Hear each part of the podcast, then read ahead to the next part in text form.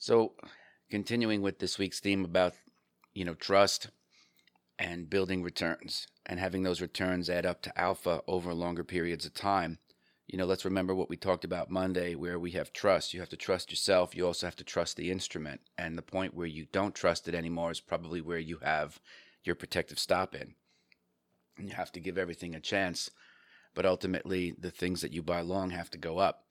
Now, there's a million ways to do that, and it's too much to get into in this episode.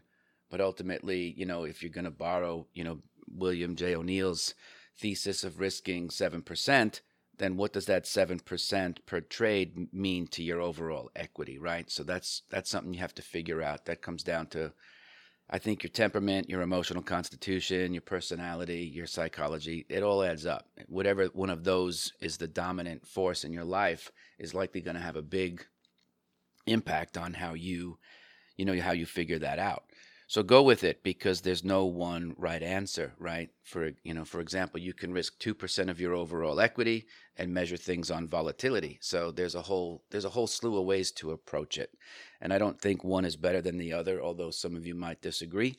I think there's probably one that's best for you, and part of the fun is figuring that out. Because then you have your own little formula for Coke, right?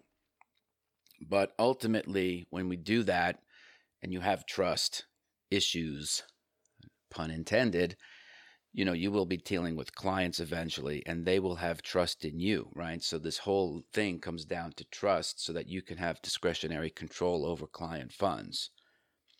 Now, it's interesting though that the gains that you create in the short run can be fleeting because you might come through winning periods, but then you can go through a substantial losing streak where you give a good chunk of those gains back, not because of any other reason than the market's just not amenable to your trading style. Doesn't mean you suck. It doesn't mean you've lost your edge, right?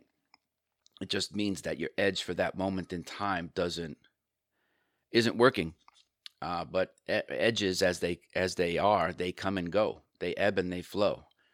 I don't know a single trader who has an edge that you know is on 24 7 they have a process that works but you know when you think about making money it's you're largely powerless over it now i think to sum sum up some things here through this week the thing that's going to matter most to your clients is consistent behavior because they don't really have the tools to measure you you know, unless you're getting allocations from GAM or EIM or some of these bigger places, then of course they do.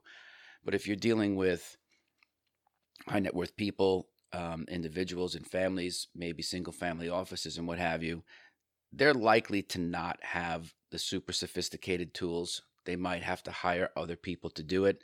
So a lot of what you're talking about might be foreign to them on some level.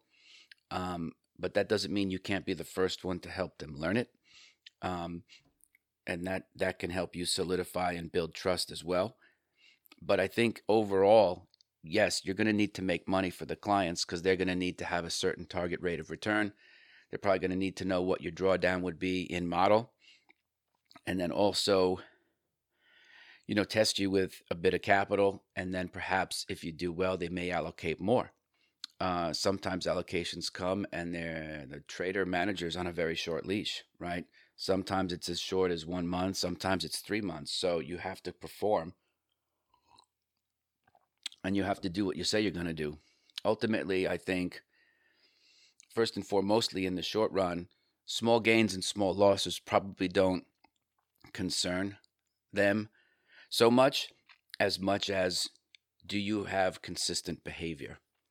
Because what they might be looking at in the market is certain names moving up and down they're not in their portfolio and they're trying to conjugate why are they in or out of the portfolio when you told us your model does X, Y, and Z. So they might not fully be able to understand the variance between what it is that you're doing and what you said you were going to do. So be mindful of that because that that too can help build trust if you take the time to explain it to them. Maybe it's a one or a two paragraph email that you do weekly and then you do your monthly calls. Again, that can be customized, you know, as a what's a good fit between you and the client. But this is all stuff that you have to be mindful of. And there's so much more to it than just trying to make money. You know, managing relationships is an art unto itself. So, anyway, lots of good stuff going on this week. Appreciate you being here. If you want to get a free copy of the audiobook version of The Inner Voice of Trading, see, I remembered it this time. Uh, it's free over at Martin Kronicle. Go help yourself. Thanks for being here, and I'll see you tomorrow.